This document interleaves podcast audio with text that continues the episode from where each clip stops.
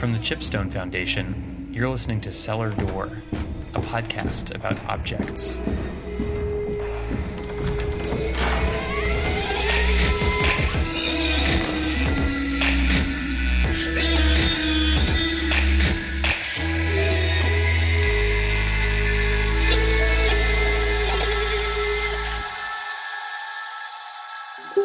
I'm Piers Gelly. This is the second episode of Cellar Door, and it is called Oil.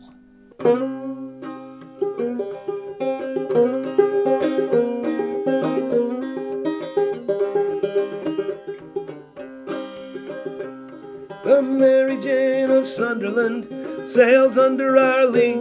She's trying to get to weather of us, but that can never be. Our captain's on the quarter deck, crying steady as she goes. When up aloft the lookout sings out, there she blows. Be cheerful, my lads, let your hearts never fail. While the bold harpooner is striking at the whale. On August 25th, 1924, a whaling ship called the Wanderer left New Bedford, Massachusetts. Crowds lined the shore to watch the sails fill with wind. For years and years, whaling money made New Bedford the wealthiest town in America, but that industry was dying. This was New Bedford's last whaling voyage. We don't know what those spectators thought, but a local paper gives some idea. With her disappearance, all of the once glorious fleet of New Bedford whalers will have faded into ghost ships or been reduced to sad, silent hulks, neglected except by the casual visitor. The Wanderer set sail on Monday.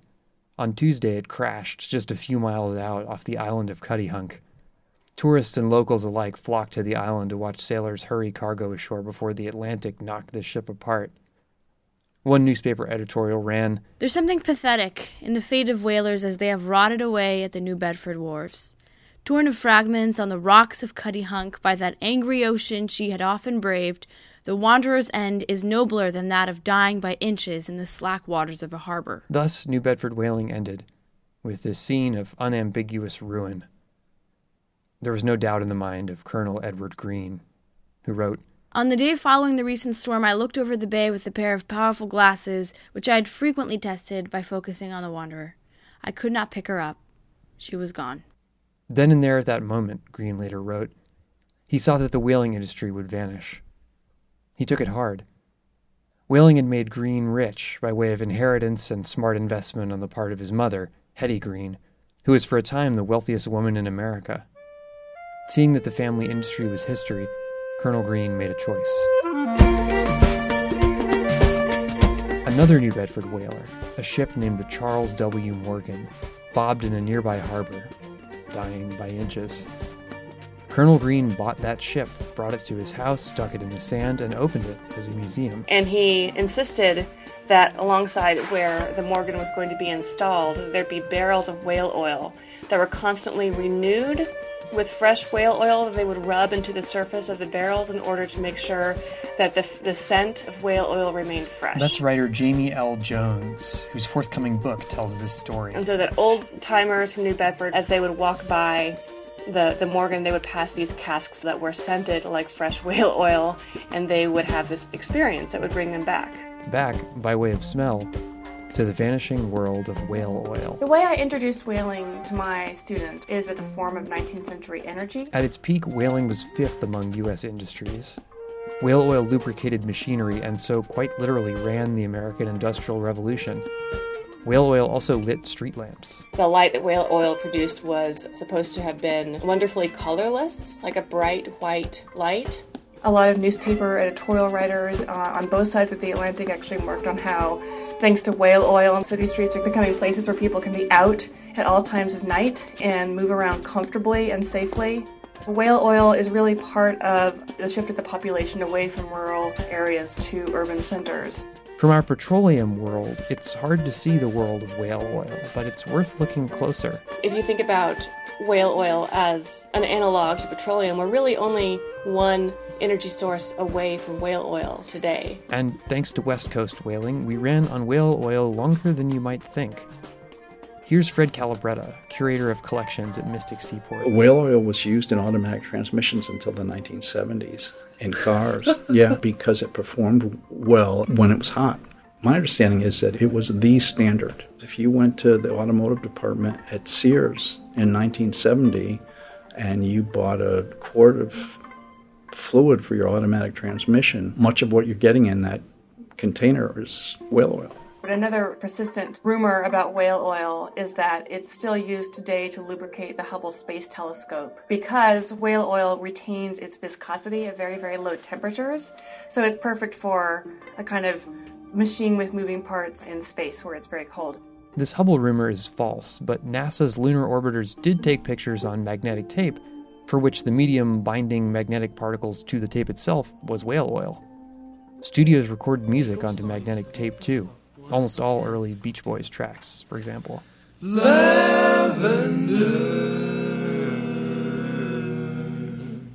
You'll see her standing in the dim twilight. That, too, is the sound of whale oil.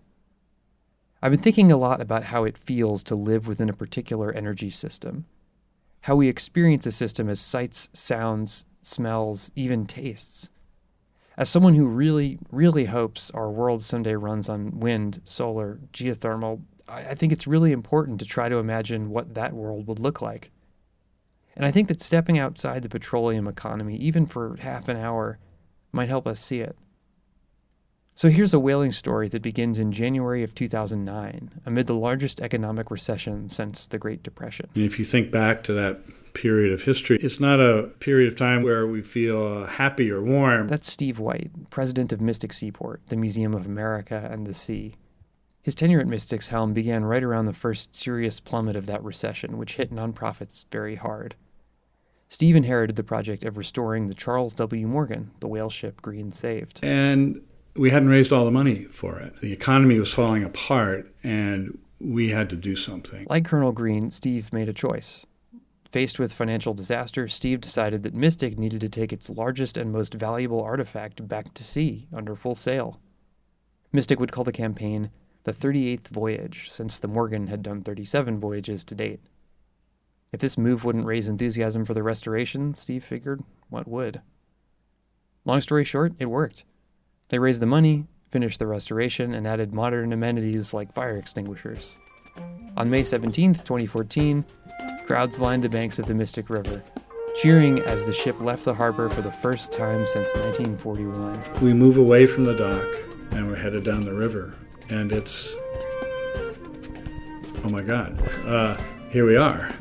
There were a couple of moments when I was on board when, when, when I, I have to confess I felt a little anxious. At the very mouth of the river, we it's very shallow. A lot of silt is built up there. And sure enough, as we got to the mouth of the river, as we're trying to jockey into position, we got a little sideways and we got stuck in the mud. Uh, so there was that moment that, oh my gosh, you know, this is this is not good. Uh, I'm standing with our next to our state senator, and uh, and I'm saying to him, this is not good. and uh, but in you know 30 seconds we'd pushed through the muck and all was well. Here's a rowdy one. It's advertised in Boston, New York, and Buffalo. 500 young Americans whaling for to go. Cheer up, my lively lads, in spite of stormy weather. Cheer up, my lively lads, we'll all get drunk together. They take you to New Bedford, that famous whaling port, where they'll give you to a land shark to board and fit you out. They'll take you to a tavern, a while there for to dwell. The thieves there are thicker than the other side of hell, and it's cheer up, my lively. The Charles W. Morgan set sail for New London, bearing artists, scholars, musicians, scientists, and other 38th voyagers that Mystic invited aboard to document and interpret the voyage for posterity. Jamie Jones was one of them. It was a full body experience. I got horribly seasick on the Morgan. Horribly seasick. Horribly seasick. What's it like to be seasick aboard the Charles W. Morgan? it gave me a lot of compassion for the people in the past. I don't think by virtue of being a professional sailor in the 19th century, you are immune from seasickness. I mean, Melville and other people write about this feeling a lot and what it was like to have to work when you're sick. The feeling of seasickness is also embarrassing. you know? I know what all the parts of the ship are called. I know where the ship had gone. I've read its logbooks. I know about its history. When I got aboard and I was seasick, I just felt like that expertise was not completely out from under my Now feet. you're out to sea, my boys, the wind begins to blow. One half of the crew is sick on deck, the other half sick below. You're standing by the galley with an eye out for the mate when you smell the salt horse cooking and up comes all you've ate.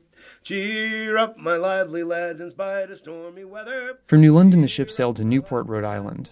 Meanwhile, the ship's crew met the vessel anew on the open ocean. We have talked for years about how she was kind of big and fat. We were always saying she only went three to five knots, which is a little better than three to five miles per hour.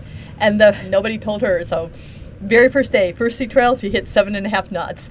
And then after that, she went like faster and faster. And I think the fastest we got was about 8.3 knots, but she certainly could have gone faster than that. That's Mary Kay Bercaw Edwards. She's a professor of English and foreman of Mystics Demonstrations Squad. Her husband, Craig Edwards, provided me with all these amazing sea shanties. As far as the sounds, sensations, and smells of whaling, there's a great deal we don't know.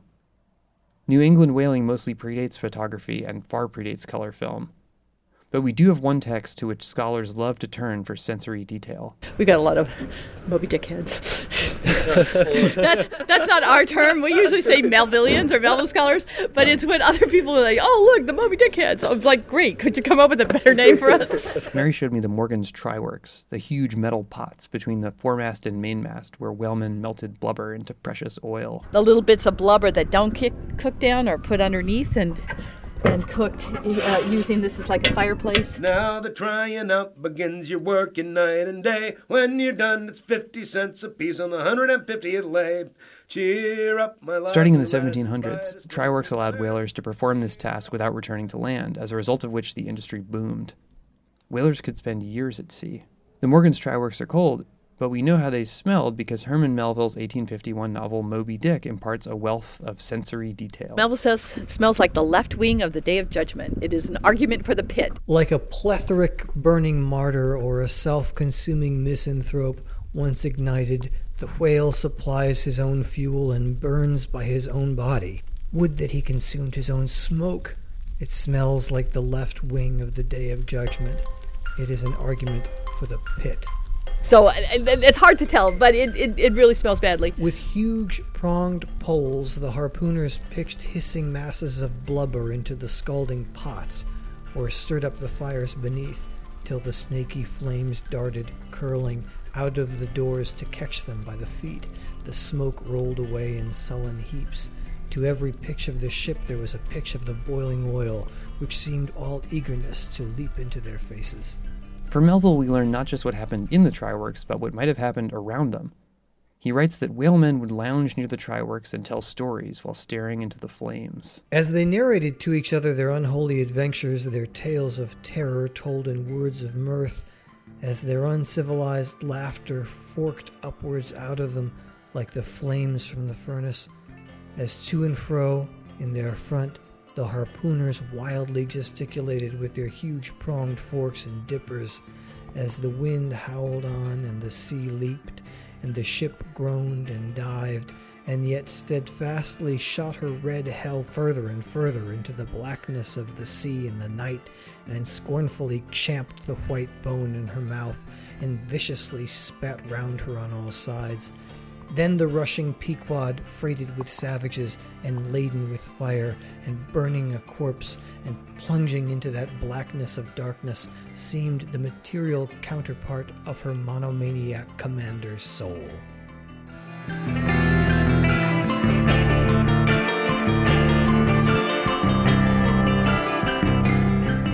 Not hard to understand why Melville's scene is not particularly cheerful, nor why so many sea shanties include incitements to cheer up.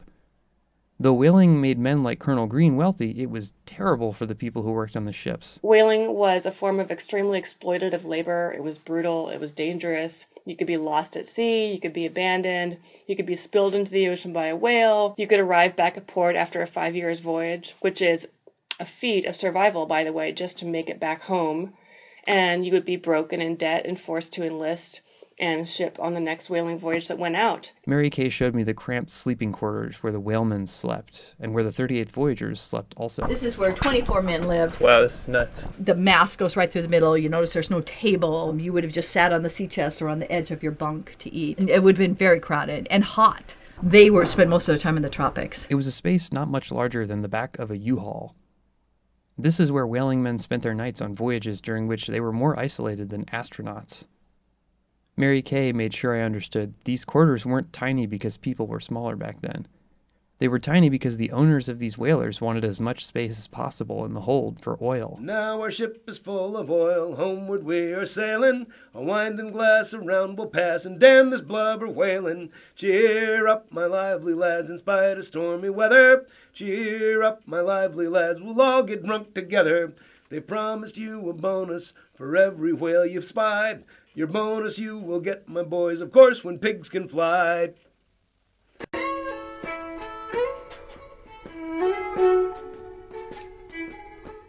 The ship sailed next from Martha's Vineyard. Throughout the restoration, Steve and his team had debated where to go, but one destination was obvious. Where would you go?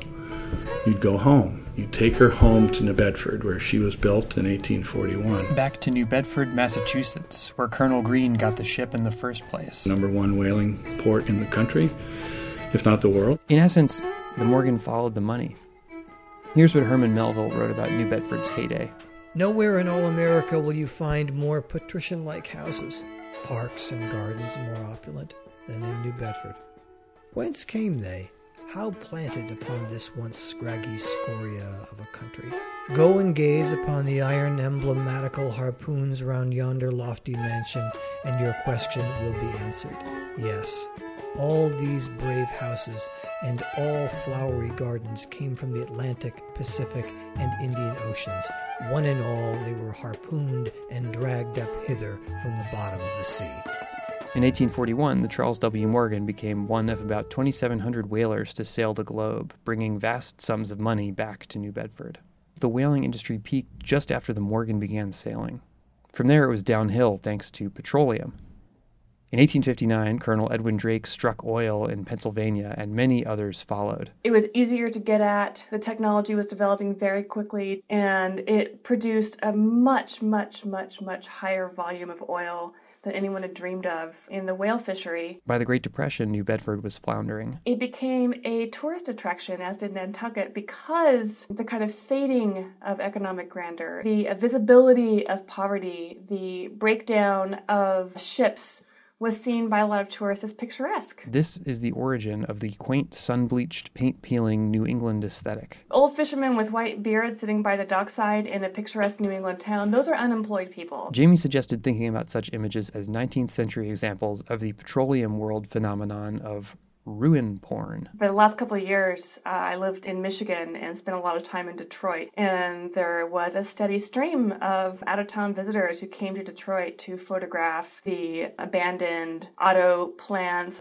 The dynamic between those visitors who are coming to appreciate the aesthetic qualities of these abandoned sites of industrial production and these visible signs of poverty. The dynamic between them and the people who lived in Detroit who are grappling with unemployment or underemployment, who are grappling with the loss of city services, the breakdown of local government systems was quite dramatic and quite damaging and quite violent. As I walked around New Bedford with Mike Dyer, senior maritime historian at the New Bedford Whaling Museum, he pointed out the many large columned buildings populating the city center, all former banks that outlived whaling, now either shops or unused space. You know, the 20th century was brutal on an awful lot of 19th century New England. These cities just they just they just crumbled, and some of them, you know, they never came back. Today, you know, the city has a lot of heart. We're still a highly profitable, I think, the single highest profit grossing fishing port in the USA due to the scallop industry. Mike, along with Mary Kay and Steve White, experienced the Morgan's return to New Bedford Harbor from the deck of the ship.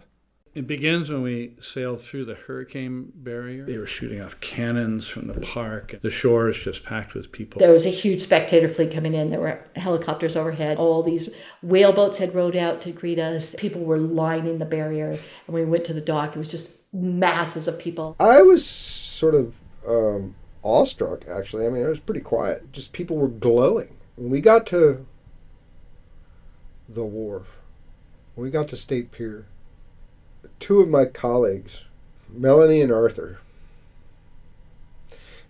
actually sort of jumped the rope line and were right there. And I can't describe the look on their faces.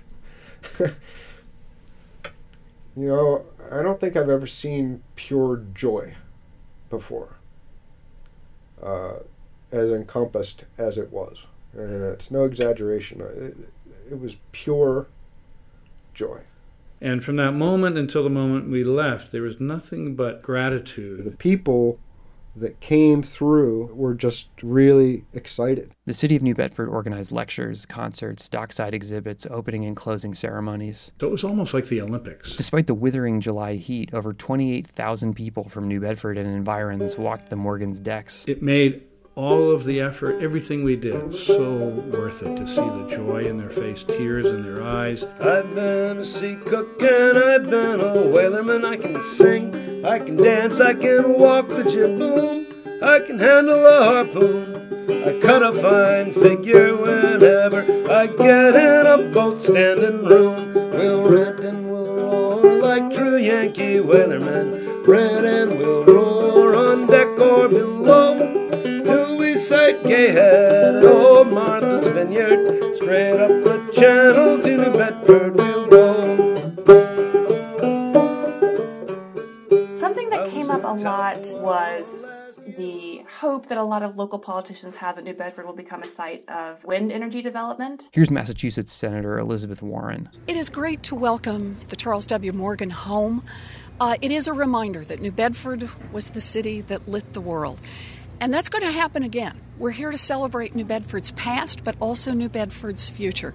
New Bedford is going to be the home to wind energy that is going to help light the world again.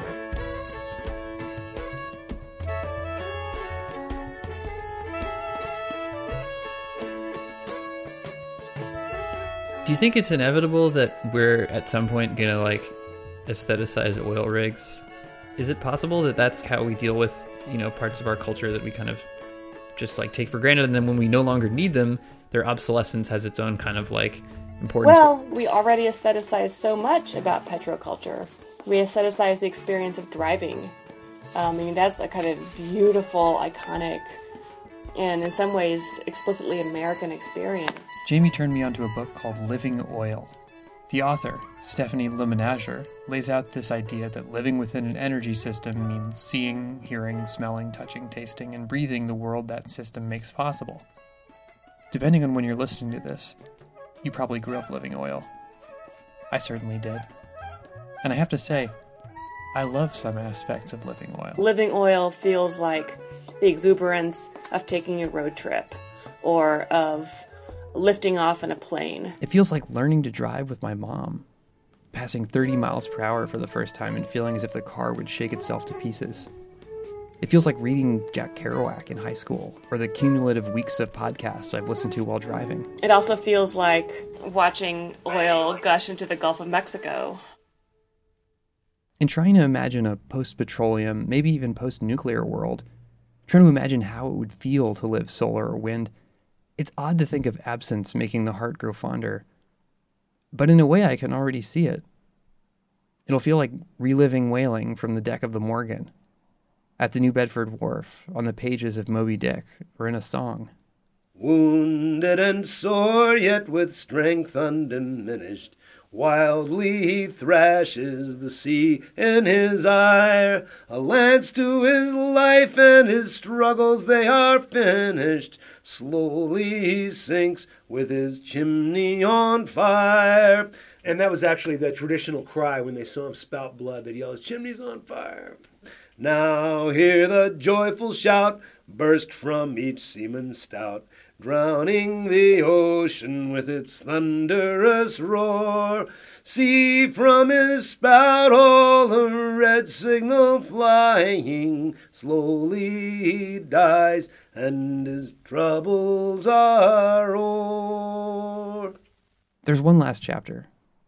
The Morgan sailed on from New Bedford out to Provincetown and then Stellwagen Bank National Marine Sanctuary off the tip of Cape Cod. I mean, we went specifically to Stellwagen Bank because we knew that the whales would be there. So the whales showed up humpbacks, minkes, and finbacks. And there was a mother and her calf that were very curious about the whale boat. When we got close, we hove the vessel to and then lowered the whale boat down and just rode close to the whales. That was amazing, but it was also a little terrifying. Um, and I hadn't expected that. I thought it would just be cool. I thought it would just be, you know, on the coolness factor, you know, off the charts, which it was, but there was also a little fear there. It just made you realize how small and vulnerable you felt in the whale boat compared to the size of the whale. Something that I know that environmentalists and marine biologists and whaling historians are really interested in thinking about is how and whether people who worked in the whaling industry were aware that they were depleting populations of whales. I've come across in a lot of log entries whalemen writing about how the whales are getting wily and smart. We have to go to farther and farther places because uh, the whales nearby are getting too tricky and too wise for the whalemen. And I think that's a, a funny way of imagining serial species depletion that in fact the whales are still there but they're just running away. My honest belief at this point is that the only reason that we did not utterly extinct the whales is because a new energy source was developed that seemed cheaper and more available. And frankly that makes me very pessimistic. I don't believe that we're going to develop a new energy source because we ought to, because climate change is driving us to. I believe we're going to develop a new energy source when a very acceptable and cheap and easy and profitable alternative emerges. And that makes me very scared. I, I believe that we would have fished those whales straight into oblivion, like directly, completely, utterly into oblivion. There are gentle contradictions if you know where to look for them. There's a scene in Moby Dick where the whalers find themselves in a rowboat at the calm center of a massive circular pod of whales.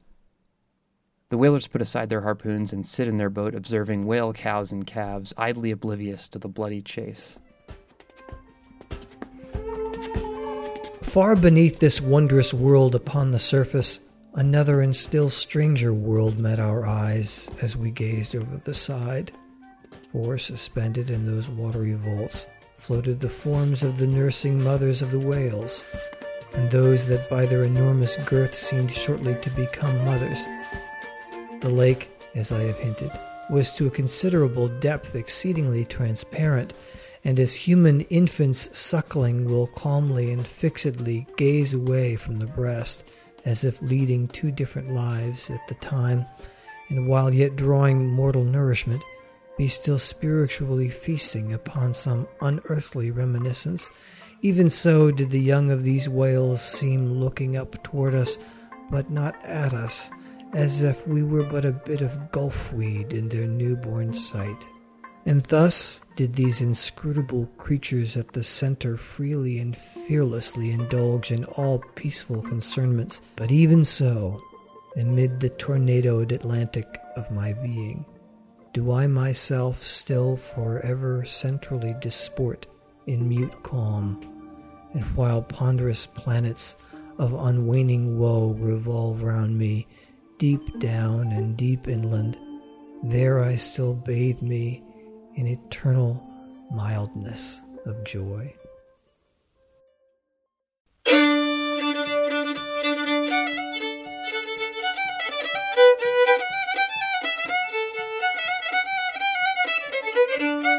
This story was written and produced by me, Piers Gelly. My editors are Jonathan Prown and Sarah Carter. Manon Lefebvre voiced the New Bedford newspapers and Colonel Green at the beginning.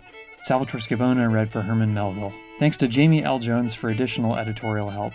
Thanks to Mystic Seaport, who tell me that the Morgan will sail again someday at the right time and for the right reasons. Thanks to Brian Morris and WCAI for the tape of Elizabeth Warren.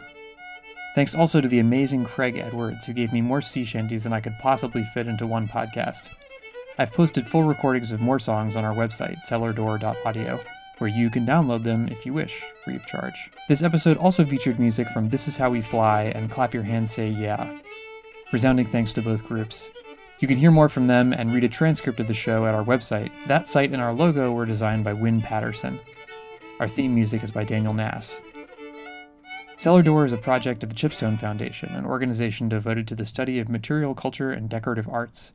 You can visit our galleries at the Milwaukee Art Museum, and you can learn more about us at chipstone.org.